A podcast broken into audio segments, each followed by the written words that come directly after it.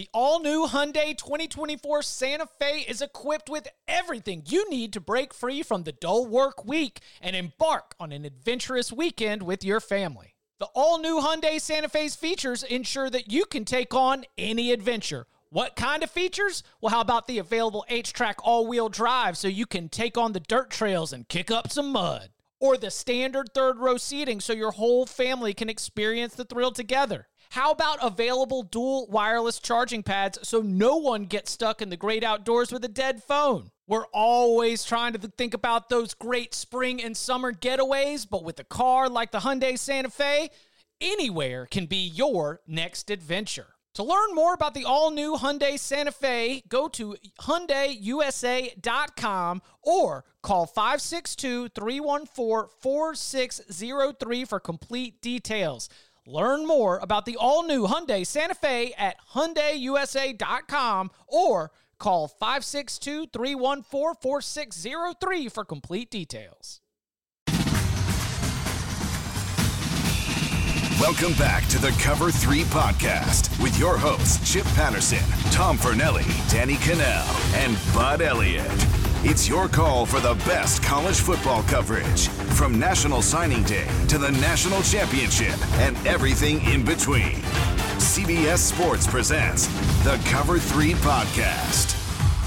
And welcome back to the Cover 3 podcast here on CBS Sports. That's Bud Elliott. That's Tom Fornelli. That's Danny Kanell. I'm Chip Patterson. The Oklahoma Drill Draft, an idea that was created in the big old bag of mail from a loyal listener. Uh, we did an all time version, but now we are going to be spinning it forward here in draft season uh, as we are going to be looking at the pool of players, which is the 2021 college football rosters. So since it is draft time, that's right. We've only got a few drafts left, gentlemen. But this one is really fun because we get to hit the trenches. The offensive line, we will be drafting two of them. The defensive line, we will be drafting two of them. Linebacker, you will get one, and we will be doing one running back. Six rounds, four participants here. The first overall pick, we're, we're going last name alphabetical order here. So E, F, K, P. Bud Elliott, you get the first pick. Ooh. Uh, Tom, yeah, E, E before F. Um, all right, well, do I need to take all my time or can I, can I just go? Because I, I really think this one is a kid I've seen for six or seven years now. We, we knew about him as a freshman down there in Lake Okeechobee. Uh, he then went to IMG. Now he's at Alabama. I still have the photo that somebody from the opening sent me where he weighed in at 374 before his senior year in high school and yet put up just absolutely bonkers testing numbers. Uh, Evan Neal, Yeah. just an absolute freak for Alabama. Basically, anybody he lines up with is just being escorted out of the building. And uh, I'm going to start my team with Evan Neal, offensive tackle. And he will be moving from right to left this year with Leatherwood gone. I believe so. Yeah. Um, top 10 player on my board overall, one of the top offensive linemen that I wanted. Like you said, just an absolute mass of a man. And in the Oklahoma drill, like, did y'all start to think about this within the context of the Oklahoma drill? Because I don't know if I could, like, I couldn't just Google best running backs and think that the best running backs are necessarily going to be the best running backs for the Oklahoma drill. And for linebackers and defensive linemen, I've got a, you know, I don't, I'm not going to tip my draft board, but I was thinking about run stoppers more than pass rushers necessarily. Were y'all, were y'all taking that approach a little bit? I'm not gonna give away I got athletes. strategy. Got athletes. Okay. All right, Tom. Well, give some of your strategy uh, for round one, pick number two with Evan Neal off the board. Chips out here like, so who are you gonna pick? Yeah. Um, my first pick. See, this is this is a tough one for me. I'm torn between two names that I would really like to take with this one, and I know that the other one is very unlikely to come back to me. I'm gonna take DeMarvin Leal, Texas A&M. I'm gonna bring some thump right from the start. I want somebody who could cause some havoc with my offensive lineman, maybe break through and knock that running back backwards before he even gets to the line of scrimmage. Just just somebody that when my when the offensive lineman gets down and gets in his stance and look picks his head up and sees who's across from him and says, "Ah, crap." Very good pick. It's a great was, uh, pick. So I was curious if there was a number one overall guy. I would have said DeMarvin Leal, but Bud's pick I think would be a Pretty good. yeah. No, I know. I, I but I'm I was curious because in all of our drafts, you know, I think there's been players like we've asked the question, is there somebody who's resonated? And I think you guys got the top one or two picks that I think I know I had him as one, two. I don't know where Chip stood, we'll see where he goes. But I do think like you're starting to separate yourselves there, and you guys got good picks. Me in the three spot in almost every draft. I'll just keep letting them drop to me. Um, all right, so you guys, I'm gonna take. Said I wanted athletes. I'm going to go Kenyon Green from Texas A&M. I'm going to address the offensive side of the ball. So I said I wanted athletes, somebody who was a five star coming as a tackle coming out of high school, moved down, has gotten better at Texas A&M, and really come into his own. I think he's one of the best offensive linemen in the country. I think he's going to be a top five, top ten pick in the draft next year. So I'm going to take Kenyon Green from Texas A&M. So the top two OLs and the top TL on my board have been gone with the first three picks, including two Aggies. Fascinating because um, that was not my number one overall, and I, I I do believe that I've got the number one overall sitting right here for me at four. So before I break this into the like next line, I mean Bryan Bresee from Clemson University. I, I think that when we're talking about an interior defensive lineman who can cause havoc without even you know coming off the edge, somebody who's going to be able to use strength and size. Uh, that was that was the one that I am I am running to turn in my index card, um, and I I kind of think I'm just going to go ahead and cash this out here with uh, the first pick of the second round in our structure. Again, two offensive linemen, two de- defensive linemen, one running back, one linebacker. And if I can still get really, really high end talent, Bryan Bresee was my number one overall. DeMarvin Leal, yes, he was definitely up there on my um, on my top tier. But there's another name here, and there's no way that it's going to come back. So if I just want to have absolute game changing uh, disruption from my defensive lineman, I'm going to go with Ohio State's Haskell Garrett. And I am done with defensive linemen with Bryan Bresee, Haskell Garrett, and I'm feeling very good about that. He was on my list. Yeah. I mean, I'm sure all, all, everybody's list. Yeah. Yeah, Bresee was the other guy I was talking about when I said between the two guys. My concern so far for you, though, Chip, is that your drill could be too defensive line dominant at this point. How? Like, right. like the what offensive offense- line are going to get worked. yeah, like I mean, there's a lot of the top. We've already lost two of the top offensive linemen. Who knows? There's six more picks before you go again. A few more of them could be gone. You could be looking at like you know the number eight offensive lineman by the time it comes back to you having to go up against Bresee and Garrett. I don't know. I feel bad for your running back right now. All right, Danny, back to you.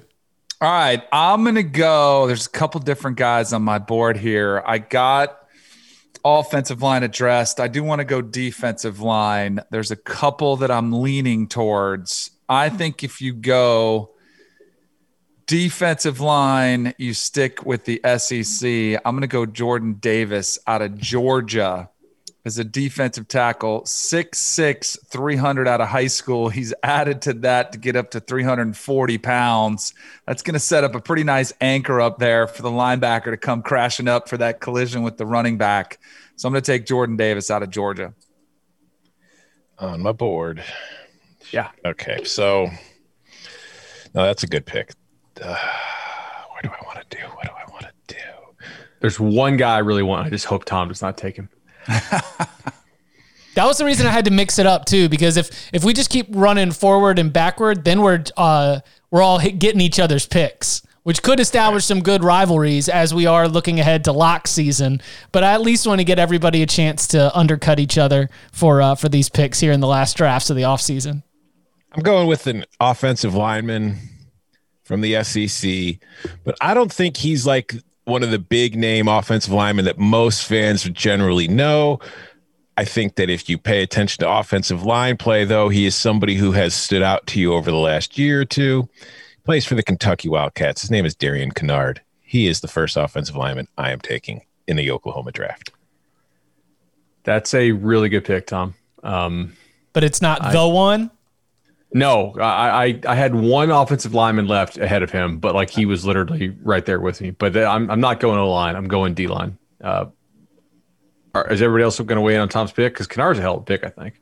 Oh, I mean, with, without I a doubt, on the board, and the like, couldn't he have gone pro? Because I think our last two picks, I know Jordan. Yeah, he's da- like a super senior, I think. Jordan Davis could have gone pro. He decided to come back. Um, he is going to be obviously a huge part of any optimism for the Georgia Bulldogs.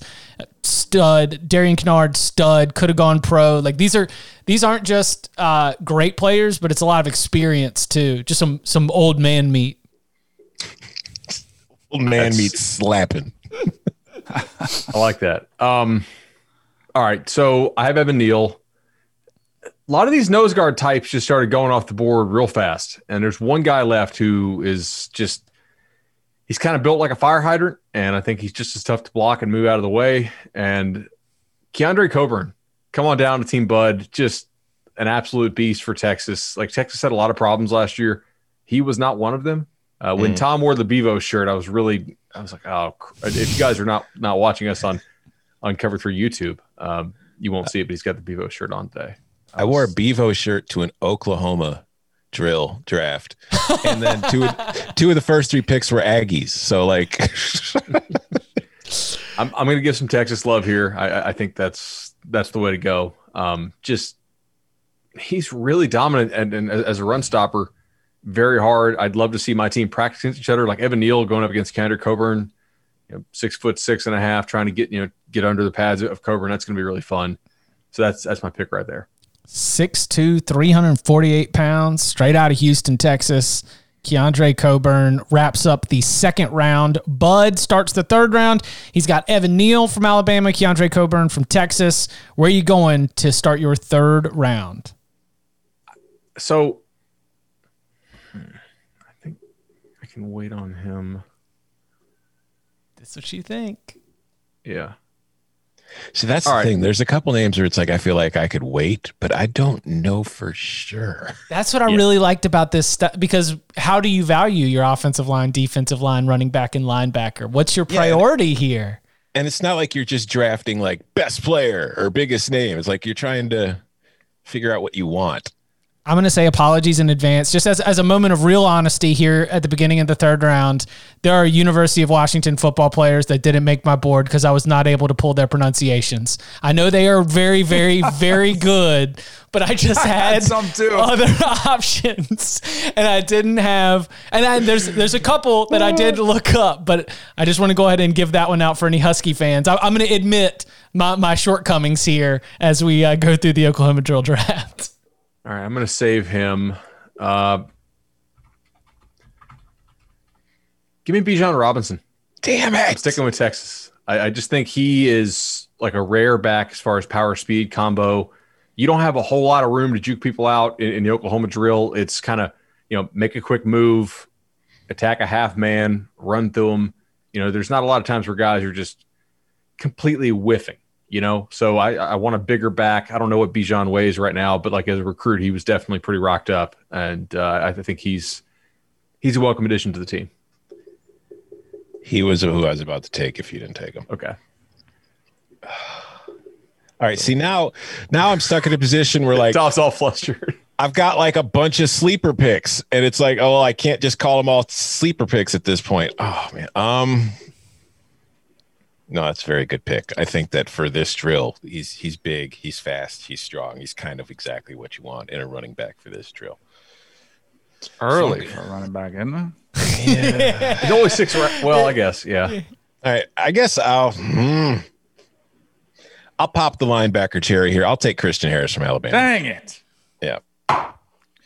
He's who I wanted, number one at the position. I wanted to have a number one at the position there too. See, I, I had a sleeper. I was planning on waiting till like the very last round. I won't name him until the end. I was going to take him with my linebacker spot and fill everybody else out because I didn't think anybody else would take him. But so good for you for sacrificing. Yeah, good for you for sacrificing whatever cool points you'd get on the uh, the sleeper pick to just be able to really shore it up with a surefire All American and Christian Harris. Yeah, I'll, I'll, I'll make the sacrifice. All right. I'm trying to get as many tops at their position as I can. Feel like I did all right on my guard with Kenyon Green. Um, I'm going to go with somebody I think. So I'm partial to this school for offensive linemen.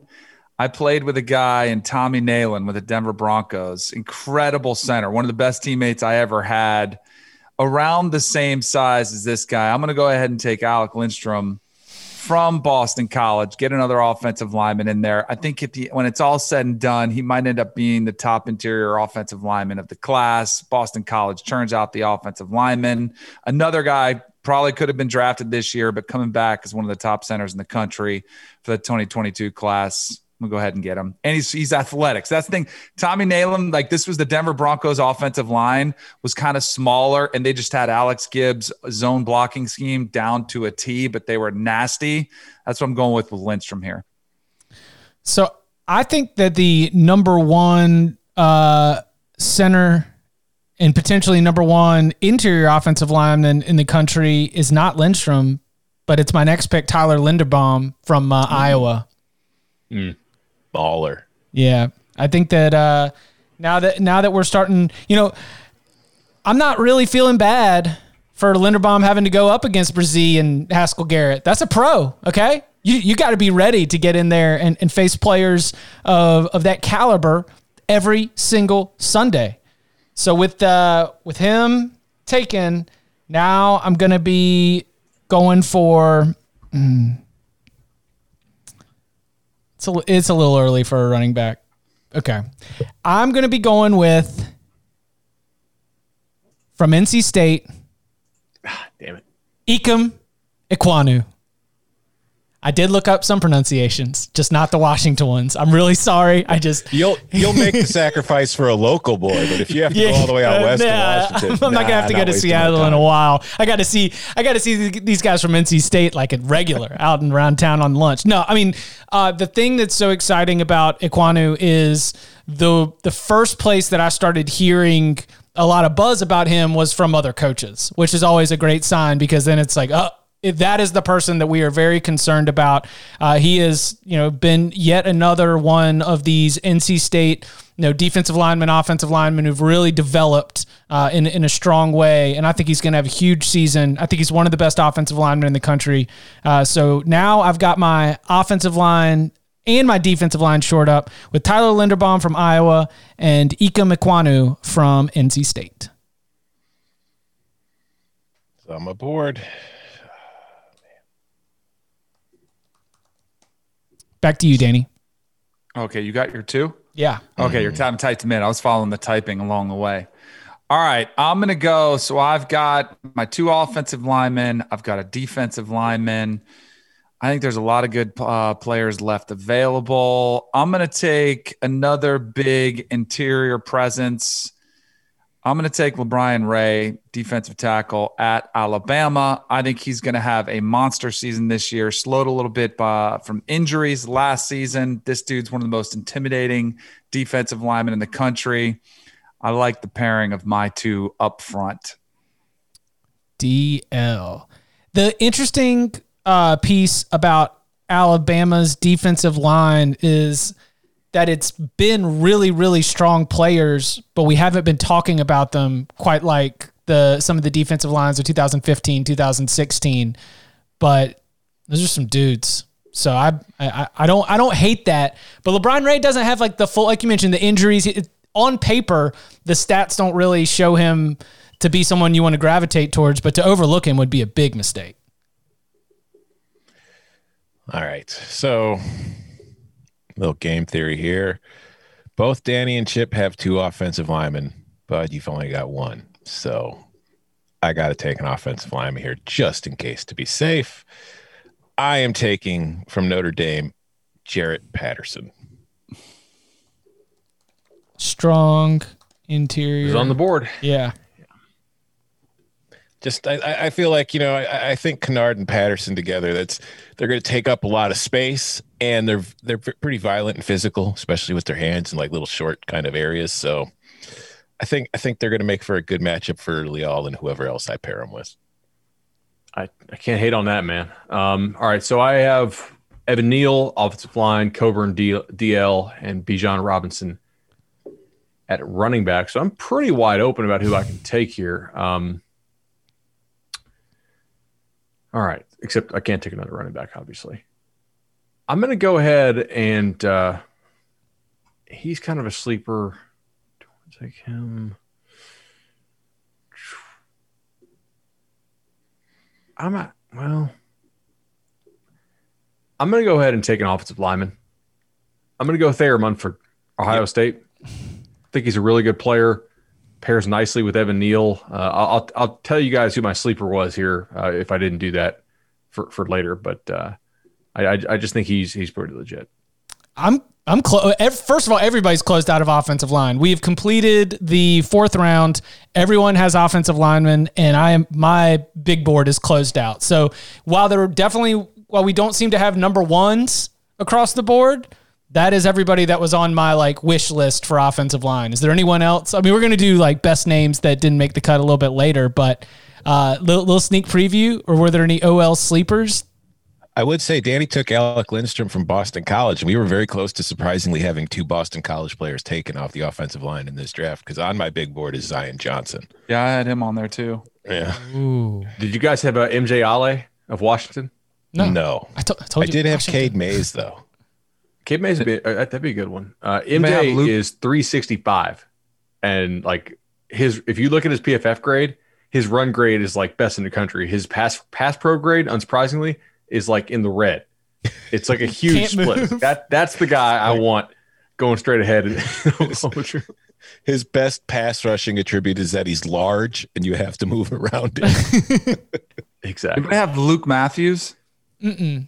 go from no. the family, from the family of NFL Hall of Fame talent. Yeah. It'd be a pretty solid. And then you'd have another Aggie on there too. Um, all right, all right another Aggie on my board. Bud, you got us.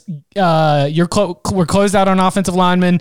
You've got the first pick here in the fifth round for listeners. Bud has Evan Neal, offensive lineman from Alabama. Thayer Munford, offensive lineman from Ohio State. Keondre Coburn, defensive lineman from Texas, and Bijan Robinson, running back from Texas. You need one defensive lineman and one linebacker to close your team. Okay. Out. All right. Um, so I'm going to go to Utah here, and I now I may have cheated because I did the around the clock episode with Steve Bartle of Youth Zone. So I, I kind of got the lowdown on, on who on this Utah defense is going to be, you know, the next stud. But uh, Vinny Mayola is a really good run stopping defensive tackle there, and uh, and somebody who I'd like to have on my team. You know, 320 pounder. I've got some beef up front, guys. This is going to be a little tough to move, and and I, have got a got a linebacker sleeper who can chase him down later on in the draft and uh, and, and, get him on the ground. So give me Vinny Mayola, please. Vinny Mayola. All right. That takes us to Tom. By the way, my pronunciation on that may be absolutely horrible. It might be uh, Vinay but I'm, I'm giving my best shot, and I'm sick. oh, okay.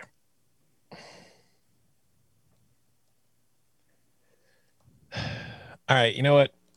This is this might be a little sleeperish, but the way the board's broken down, I'm done with offensive linemen. There's quite a few defensive linemen I like, so I'm willing to pass for now. For my running back, I am going to take another Utah pick. He's 5'11, but he's 220 pounds just a nice little bowling ball kind of style situation for this drill. So he, he's small enough to kind of fit into a crease in that kind of narrow gap, but he's big enough to deliver a pop when he gets there. From BYU, I'm taking Tyler Allgeier. Sleeper. Mm. Sleeper. I just think he's I think he's a very good like he doesn't have kind of breakaway speed. Like if you're playing an actual game, he's probably not near the top of your list, but for like a short little five yard burst of action and power and contact, I think he's going to be a lot of fun in this drill. Mm. That's not a bad pick at all. Hmm.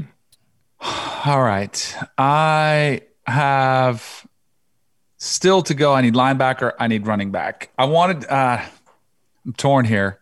In a tough spot. I kind of want to go Utah, give Utah some more love, but Because when I think of Utah, I think of front sevens. I, I like I think of defensive front sevens specifically. I'm going to go ahead and I'm going to be a sucker for the athlete play, for the upside potential. I'm going to take Ventrell Miller at Florida, um, inside linebacker, clog up the middle for me. Um, he's been getting better and better. He could be one of the top inside backers. Only a three star recruit coming out, though. Makes me a little bit nervous, but he's averaged 5.2 tackles per game uh, 15 tackles for loss, seven and a half sacks. I'm gonna take him fast and physical. He gets good. Well. Yeah, yeah, he gets good grades. People seem really excited about that. I don't think that you should let the three star, um, the three star high school rating, uh, cause any kind of concern. Um, all right, so I've got two uh, running backs that I am eyeing right here, and one of them I think is a little bit more of a, a sneaky play, but the other one just sounds so freaking cool, you know? Like I've got a grown man who I think can bring grown man strength, but when he introduces himself, he sounds like any name off of the DMV roster. But when Tank Bigsby comes up and decides that he wants to lay the wood in this drill, I just hope he yells tank every single time he makes contact with the opposing defenders. So for my running back, I'm going to go with Tank Bigsby from Auburn. He's on my list of running backs. He was on my list of four. Yeah. Wait, okay. So now have you picked a back yet? Me, I have, yes. So who was I need a back. Bijan was on there, right? No, Bijan's mm-hmm. gone. No, but he was on no. Tom's original list. Oh, Tank was on there. Mm-hmm. Okay, who was your fourth? My fourth is. Or do you not want to say until until Danny goes? Oh, I, I don't care. Mine's go. Does any, I, I need a running back. I have to go running back. Yeah, mine's Breece Hall. Okay, well, not on my list. Come at me, Iowa State. See, Let's Iowa go. State fans. All right. Uh, Everybody on this show, like, we're going through like a rotation of Iowa State haters. Like, first it was Bud, then it was me, and now we are passing the torch on to you, Chip. Okay. I nominated Iowa State last night for a good sleeper pick who could uh, spoil, like, a spoiler for like somebody else's playoff hopes late in the season for Josh Pate's little poll he did. So, uh, I don't know if they took that the right way, but anyway. they'll probably be pissed you called them sleepers. well, and see what's going to dig it even deeper here for the Iowa State fans, and this is where I'm going to admit I'm being a little performative because the the best one of the best defensive players in the entire Big 12 happens to be a linebacker for Iowa State. And so not only might I ignore the best running back in the Big 12 who plays for Iowa State, but I might also ignore the best linebacker in the Big 12 who happens to play for Iowa State because I'm way too excited about uh, young Noah Sewell, the boy who is 250 pounds and ready to come in and just be dominant from the linebacker position uh, from Oregon he's young, and I, I, felt like I was really actually I've got Bryan Bresee on there, so I've got some youth. But uh, I will close out my Oklahoma drill with the linebacker position going to Noah Sewell. So the defense is Bryan Bresee and Haskell Garrett up front, Noah Sewell at the linebacker position. The offense, Tyler Linderbaum and Ikem Ekwonu uh, from NC State up front with Tank Bigsby at the running back position. It's good. All right. Squad. Solid.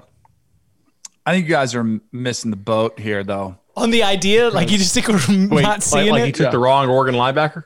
No, no, no, no, no, no, no, no. Oh. No, okay. I, there's one out. I'm, I'm, I need a running back. So I'm looking at all your running backs picks.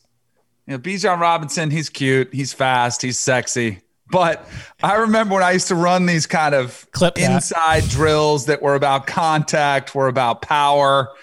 Like I could either go to Warwick Dunn on this one and see if he could make somebody miss like in a phone booth, which was fun. But when I handed it to William Floyd, he was going to run somebody over. Like we ran 34 wham, he was going to bring it. In this drill, in the Oklahoma drill, like you could be either on the receiving end or the delivering end. And even when it's in the offensive side of the ball, I still want to be delivering the blows. So I wanted to go with the fullback. And I want somebody with the chemistry, that just the toughness, the physicality, with that. You heard, I mean, all along, I've tried to build five star culture. I don't care about five star players. I want five star culture. I'm going with Wisconsin's John Chenal. Came yeah. in as a preferred walk on to Wisconsin, made himself a roll, 6'2, 250 pounds. We don't need to pop off 50 yard explosive plays in this drill. We just need to run you over to get some excitement going. We're going to hear the thump of the pads, and that's what he's going to give for me. So we might not, we could miss a block, and it doesn't even matter because he's going to run over your linebacker. A true. I gave strong fullback. consideration to just going with four fullbacks on my board. Which would have been solid. I would have loved it too. yeah. Can't hate on that at all. That's that's pretty smart.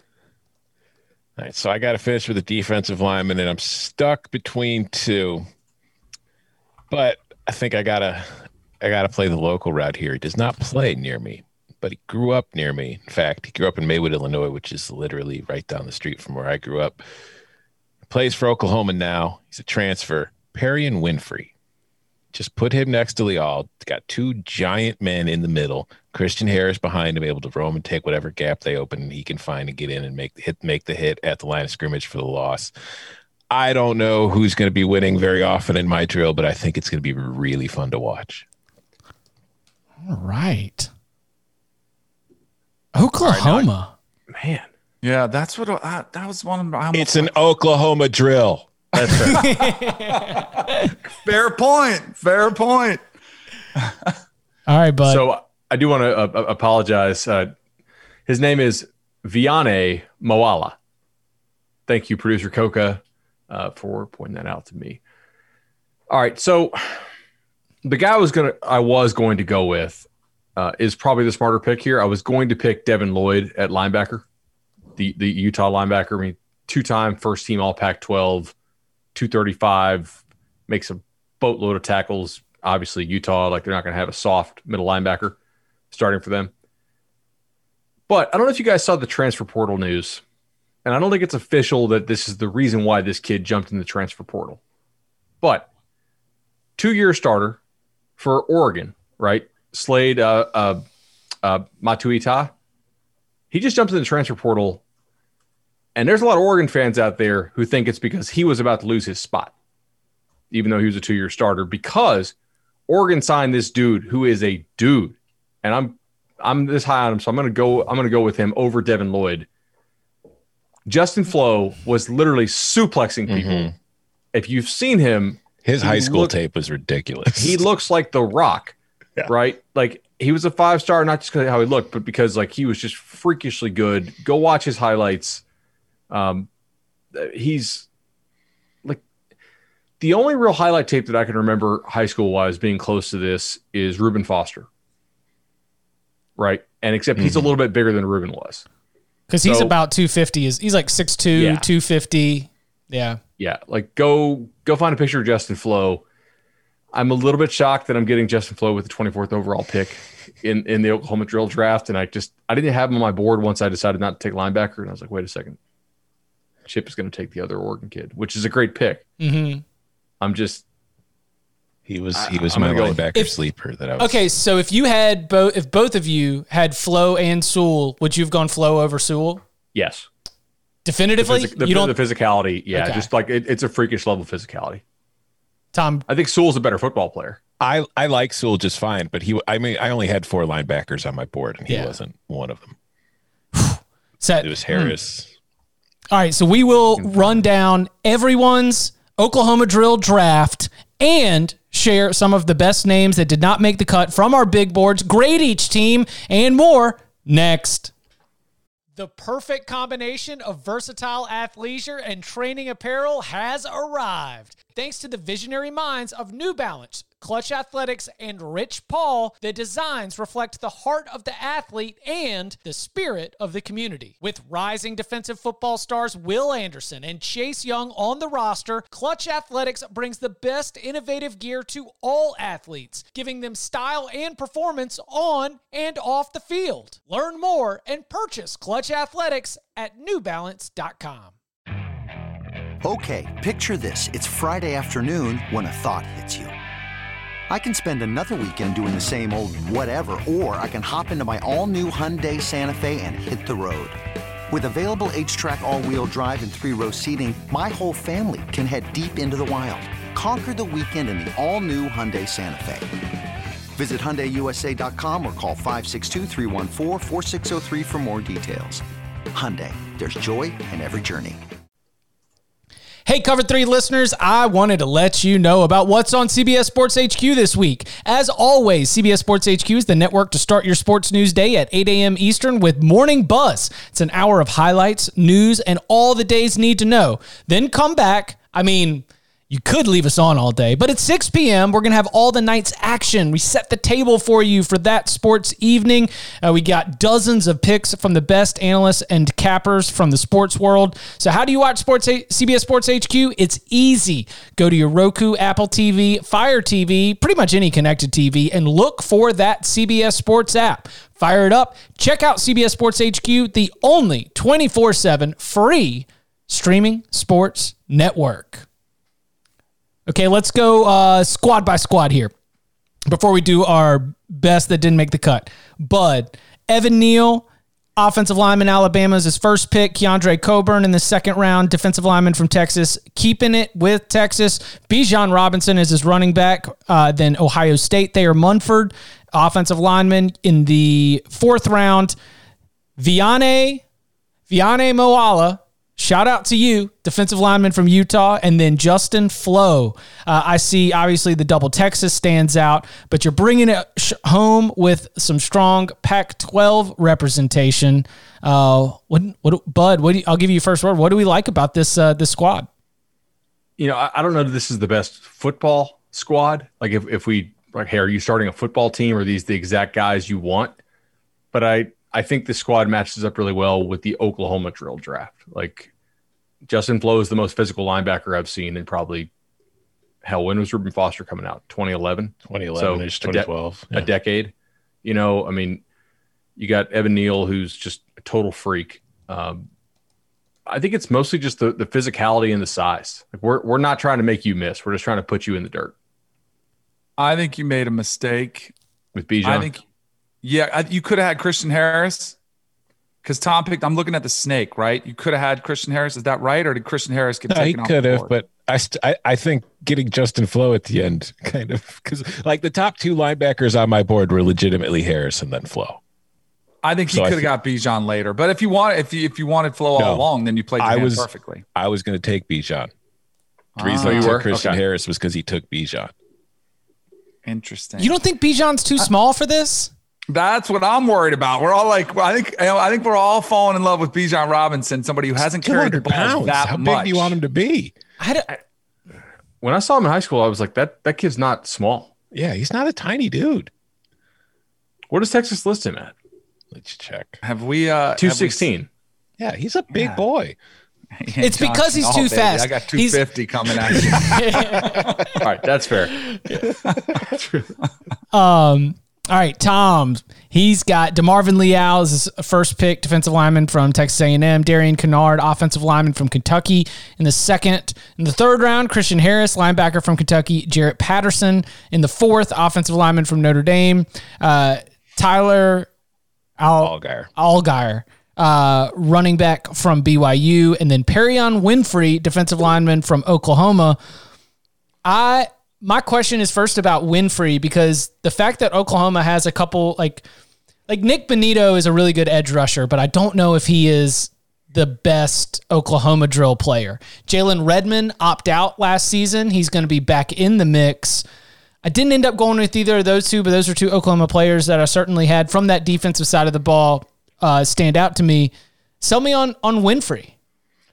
Uh, I, I like Winfrey in that it was between him and it was Myron Tagovailoa-Amosa at Notre Dame. I, I ended up going with Winfrey simply because 300 pounds. He's bigger, he's agile, and also like the common theme through the six players that I picked is violence.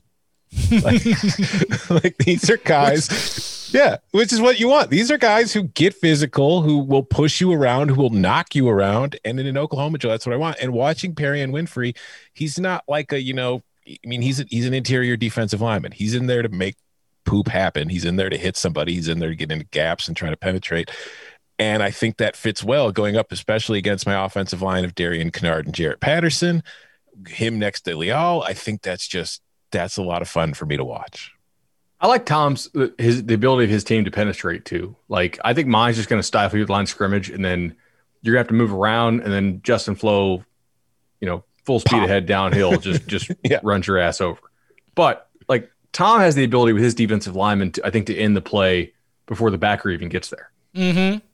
I would agree with that. Thought that, especially with also for the, it was. It seems like there's a lot of like experience on that group. A lot of you know we mentioned that um, you know Christian Harris, Kinnard, Jarrett Patterson. A lot of uh, like Demarvin Leal is on the young side of it. So These are these are mature young men. yeah, these are these are old man strength. All right, Danny has Kenyon Green getting things started. Offensive lineman from Texas A&M follows it up with the pride of Charlotte, North Carolina, Jordan Davis from Georgia. Uh, Alec Lindstrom, offensive lineman out of Boston College, is his third round pick. Follows that up with LaBryan Ray, defensive lineman out of Alabama. Ventrell Miller, linebacker out of Florida in the fifth round, and then bringing the pain, the fullback John Chenal uh, from Wisconsin.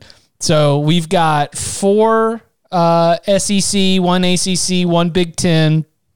Felt like you went to the SEC for all of the stereotypical things that you want from the SEC. Uh, Yep. how, how do you feel about your squad? I feel solid. I feel really good about my squad. The only thing I was considering doing differently was taking a different running back. Other than that, I feel like I got a top two guy at each position that I had coming in. So I feel really good about it. The only thing I'm surprised about, and this could go to the players left on the uh, the floor here. Most lists that you look at as far as best running backs available, Isaiah Spiller, somebody who's been physical, he's been one of the top running backs in the most physical conference out there, was not taken off the board. But I think we all kind of went different directions for good reasons of what we were looking for. But I think he's an incredibly talented back to be sitting there like, hey, are you guys going to put me in or what? Oh yeah, And, uh, but like, I, but I, but I, I got to go with the big fullback in my spot. yeah. There's a Texas A&M fan who, even though uh, two Texas A&M players were drafted in the first three picks of this, which hello, that's a pretty good sign for the Aggies.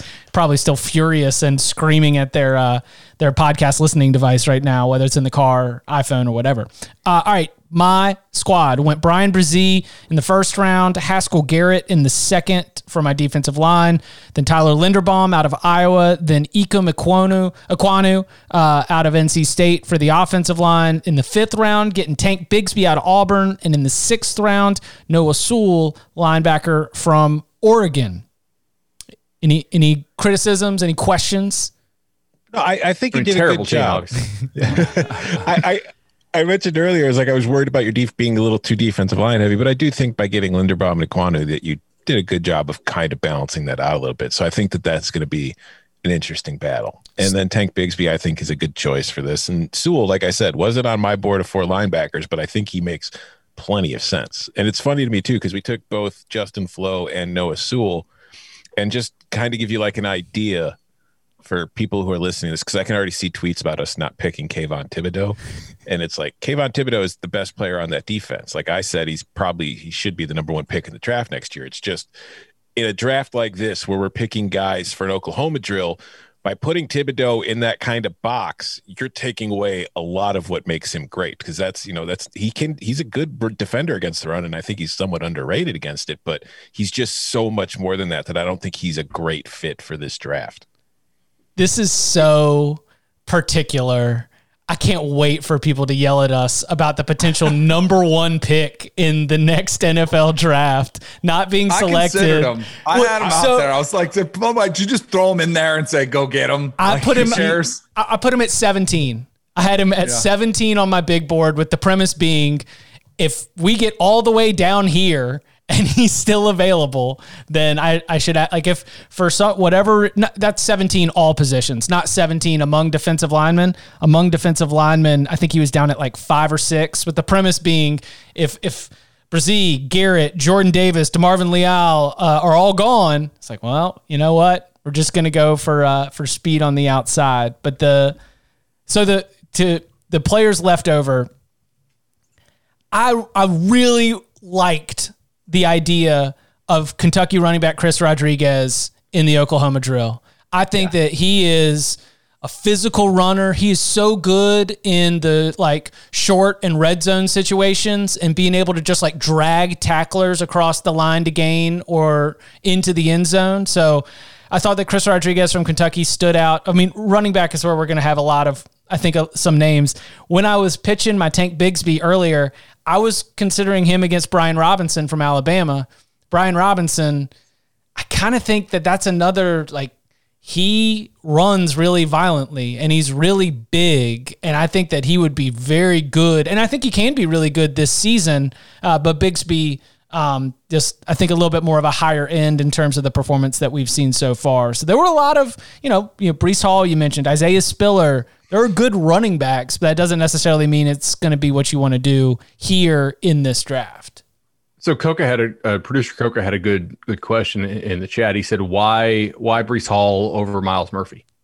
Uh, Bryan Bresee over Myles Murphy. Excuse me, excuse me, uh, Bryan Bresee over Myles Murphy. All about in- Coca had it right. I did not. Yeah, all about interior disruption because I think of Myles Murphy as a little bit more of a defensive end, and Bryan Bresee is, a very, I mean, he's a true defensive tackle, and those were both of my picks because Haskell Garrett is also interior defensive tackle type, and that was that was what I wanted. I mean, that was my one and two all positions big board were Bresee and Garrett, so I was very happy to get them uh, at that point in the draft. Was Thibodeaux the only, let's call it like six or seven or eight or nine tech who you guys had on your board? Like guys who are are not like not three tech, not you know, not not 5 tech, mm-hmm. like you know, thirty four DNs or D tackles. Like, was he the only guy who's an actual like four three DN style player you guys had? There, there was another player I had who maybe was one of the guys Chip didn't want to include on this board because he couldn't say his name. Um, he's kind of like an edge guy for Washington. He's is kind of a hybrid lineman edge guy. Uh, Zion Tupuola-Fetui, who's actually hurt right now, and I don't even know how available his availability will be for the start of the regular season. But he was somebody that I considered, but at the end he didn't make my board just because I couldn't really decide. Like there were other guys, beefier guys, more interior guys that I was higher on. What about you, yeah. Bud? No, yeah, I, actually, I, I, didn't even have have the Washington guy on there. it was it was just Thibodeaux. Um, but like that, I think that speaks to the drill mm-hmm. right? I mean, you are primarily in a phone booth. It's not that quickness doesn't matter, but like you need to be quick in short area. Like, and, and I think Thibodeaux has shown that there was some good film. I think Jeff Schwartz had it the other day on, on Twitter showing that he basically pancaked a guy from Utah uh, who, who had him head up, which is, you know, obviously nice in the run game. Um, did you guys have, uh, did you guys have uh, Aaron Hansford at linebacker or Justin Shaffer or, or uh, Ed Ingram at offensive line? I had Mike Rose from Iowa State. Yeah, I had, that was the fourth name on my board. Mm-hmm. I had, uh, I had Ed Ingram, Peyton Wilson from NC State, and then Grant Morgan from Arkansas. Another Washington player I considered, but ultimately didn't take the top four was Edifon Ulofoshio. I'm not 100% sure. Thomas just flexing now with these names. Yeah, I mean, I, I am probably butchering them. the hell out of them, to be honest with you. I'm, I, I, I, again, Washington fans, I'll, I'll get a few of these pronunciations down by the time, uh, by July. That's what I'll do. I'll spend this week working fair, on pronunciations. To be fair, we didn't have a lot of Washington games to watch to learn last year. Yes, and a bunch of them opted out. Yeah, and the ones we did have, there wasn't a lot of snaps because Washington ran the ball like 70 times. So they were yes. over in two hours. It was great. Yeah, yeah John Donovan great. as an OC. Yeah, if you were if you were caught like watching some like 41-38 game over on one channel, you could miss an entire Washington football game in the second and third quarter. It's incredible. Washington out here trying to let everybody get to bed at a reasonable hour. I respect that. Um, so like to your point earlier, Bud, if I was to break it out, somebody like an Aidan Hutchinson would be somebody who I was saying if I was saying top defensive ends. I mean, he didn't have a Michigan's defensive line didn't have a great season last year, but super talented. Like is Will Anderson a linebacker or is he a defensive end? I mentioned Nik Bonitto earlier during the show, but I kind of feel like I ruled most of those guys out from even being on the big board. Yeah, Bonitto's not a guy I want playing head up. Like I, I mean, he's he was was he at Givens, Danny? I, I, think so. He might have been, yeah. Um, like super quick dude who needed to put on weight to get to like 240, 245. You know, he was like a, you know, this Oklahoma drill draft, like you want the big dude, you want the linebacker, you kind of want the guys like, can he cover? Right. I don't You care. want the guy Like- that's not really built for today's college football. right? Yes, yes. and that's that's the thing that's kind of crazy in all of this is and it's a drill they don't run anymore because it, you know banging heads too much. But even us discussing where to put guys i think it demonstrates the position less nature of the way that the foot that football is moving. Like it you're not and clearly they're going to have positions assigned to them but they're looking drastically different than they always have historically. That's the evolution of the game. Like the Uh, by the way, Bonitto w- w- went to Aquinas, but he went to U Oh. school first. gotcha. Um the the versatile can drop back in coverage does not matter at all. right Yeah, yeah, yeah, yeah. It's like it's like we're so excited. I mean, Peyton Is Wilson's kind of like safety or a linebacker? Don't care. He's not going to be here. um, near on my big board, just for the LOLs. If Tanks, if Tank Bigsby and Brian Robinson and Chris Rodriguez were all gone, I was gonna bring out Frank Gore Jr. nice Just I, I figured like you know how Frank Gore Jr. just gets clicks. Like it's mm-hmm. every single time Frank Gore Jr. does anything, then you can count on somebody at the the websites that we work for writing it like, watch Frank Gore Jr. impresses his dad with touchdown. And there's a chance that Frank Gore Sr. could suit up in his uniform because he still looks like he could play in college. yes.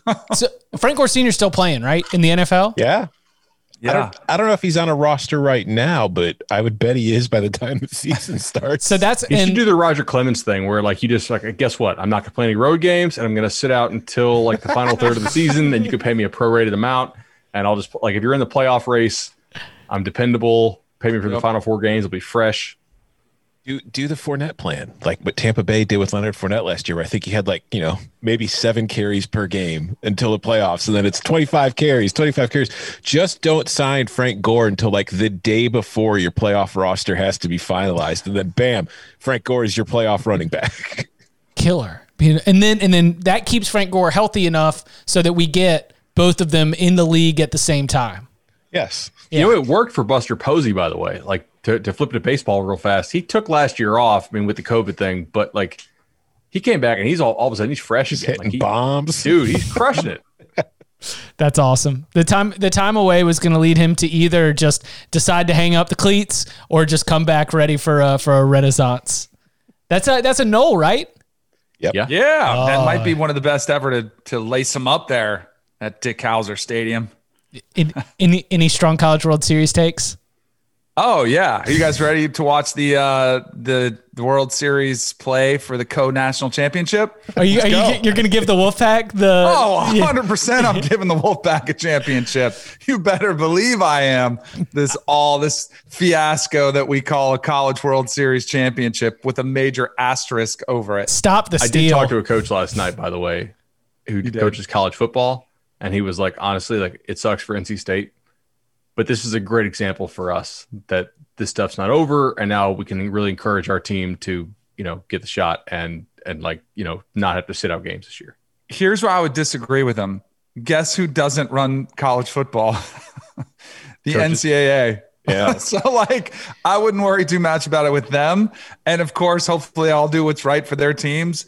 But that's where I think this ball was completely dropped. Was there was the fact that they had numerous players, and I get the vaccine policy and I get they want to do that, but they had players test six days straight for NC State, and the NCAA still said, nah, we're not going to let you go on because they had they basically the NCAA wanted to ensure that they had a World Series series, you know, best of three. And they started getting nervous because of the rising tests, even though there were enough players that had tested negative to field a team. They were saying, no, no, we want to make sure we get a championship. So I think they protected their own behind at the expense of NC State. Because I think NC State could have played. And that's how they wrote. The, that's how they wrote the policy, right? Like, like Right. everybody knew. Everybody knew knew the rules going in, and you're playing with fire if you if you didn't go get the shot. Like you had a chance to have a really good team that got bounced. Like that's But why Vander, that's that's why Vanderbilt up- got it. There's The also a very effed easy way for NC State to. Oh, go ahead. The thing that's effed up is that once they entered the protocol because they had two, they had a player get sick, which is the worst case scenario. Then he tested positive. Then they went into contact tracing, and then they started testing more. And then they decided to test the entire team, including the vaccinated players. And then they had four vaccinated players test positive, which put them over the number where the NCAA said no. Like that's they they just they That got into the testing protocols too deep, and you do not want to do that. It's kind. of, I mean, it's similar to the NFL drug policy. Like Mm-hmm. if you're in the program, you're screwed. Like you're going to get tested every day. It's a nightmare. Where if you want to smoke whatever you want, you just have to be smart about it, and you can do whatever you want. It's not that dissimilar here. What NC State should have done that could have gotten them around all of this was just have the players buy tickets to the game because then it doesn't matter what you do. Exactly. That's the thing that's just hilarious in all of this. They could have gone to the game, sat in the stands all together with arms around each other, Climb over the beer out of side, boots, climb over the side and be beers like, yeah. out of boots. and then be like, well, we're going to pull these fans out of the stands and let them play for us today. Wild, wild stuff. I was But I do think it's going to be a fun series, though. Even that being said, Mississippi State and Vanderbilt should be a fun one. I got, uh, I got Mississippi State though. You guys got a pick? I'm going with the Vandy boys because we're a Vandy pod. Oh, that's Yes. right. I forgot.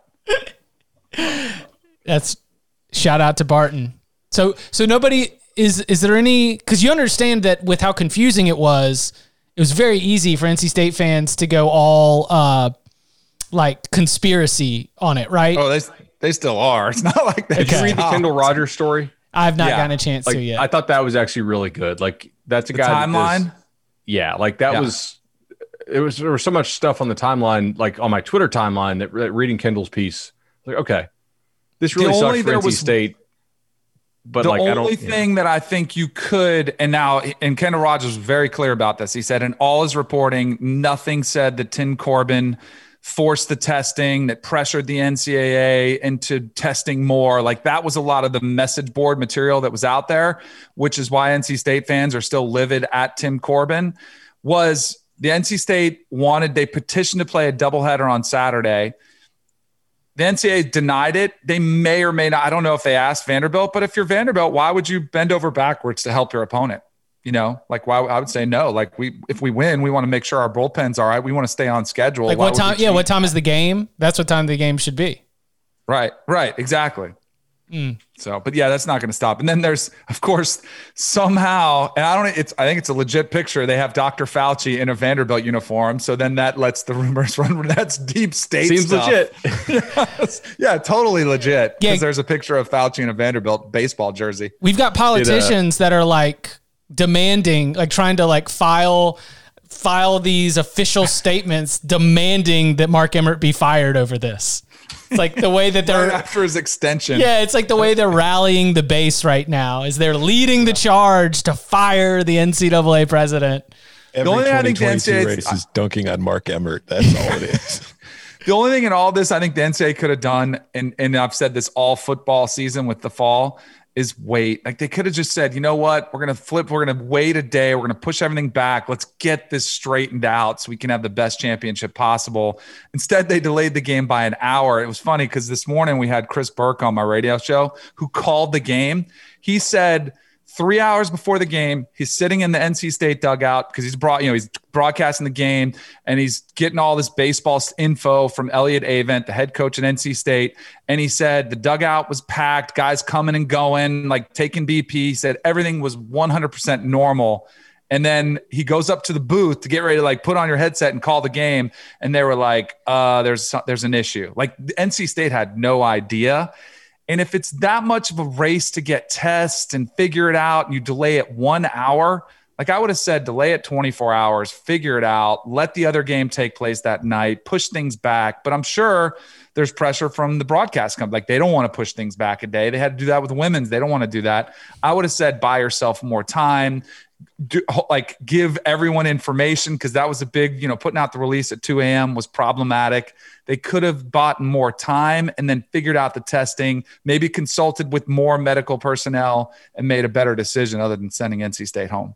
I will say that it sucks for NC State, and I feel terrible for the players in that team. But at the same time, anything that makes Will Brinson as angry as this did is okay in my book.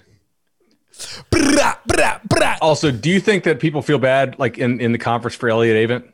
Because I do. I think really, I- yeah, I think in, I think in the ACC among the other coaches, Yeah, I do. I I like Elliott. So I've covered him. I like Okay. him.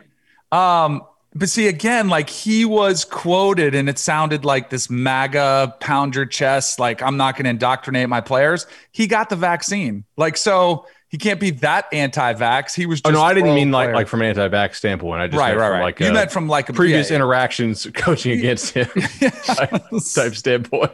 Yes. But uh, this is way too inside, literally inside baseball, inside the ACC. No, I, It's like I was college baseball. I was gonna like bring it home, but the point that you just made, like this is a great reminder that when the college football season starts and we are counting down to the game, we should not feel as though we are all the way back to 2019 with this and some of those same concerns about waking up on Saturday morning and finding out that things are not going to be going as planned as absolutely still the case. Um, it especially if uh, if if these teams don't get vaccinated. You know, it'll be interesting to see how it'll be interesting to see how conferences write their protocol. Right. I think it'll be vastly different. I don't think the testing protocols will be anywhere I near hope what they were last year. I think it'll be very minimal impact. But the problem is, if the impact is your quarterback or somebody else, then Then it does not feel minimal. Yeah. right, exactly. Yeah. what I wouldn't give to have a whole season full of packed houses, not having to worry about last minute test results. Yeah. Right. Let's fingers crossed. we'll see. You can follow him on Twitter at Danny Kanell. You can follow him at Tom Fornelli. You can follow him at Bud Elliott3. You can follow me at Chip underscore Patterson. Gentlemen, thank you very much. Thank you.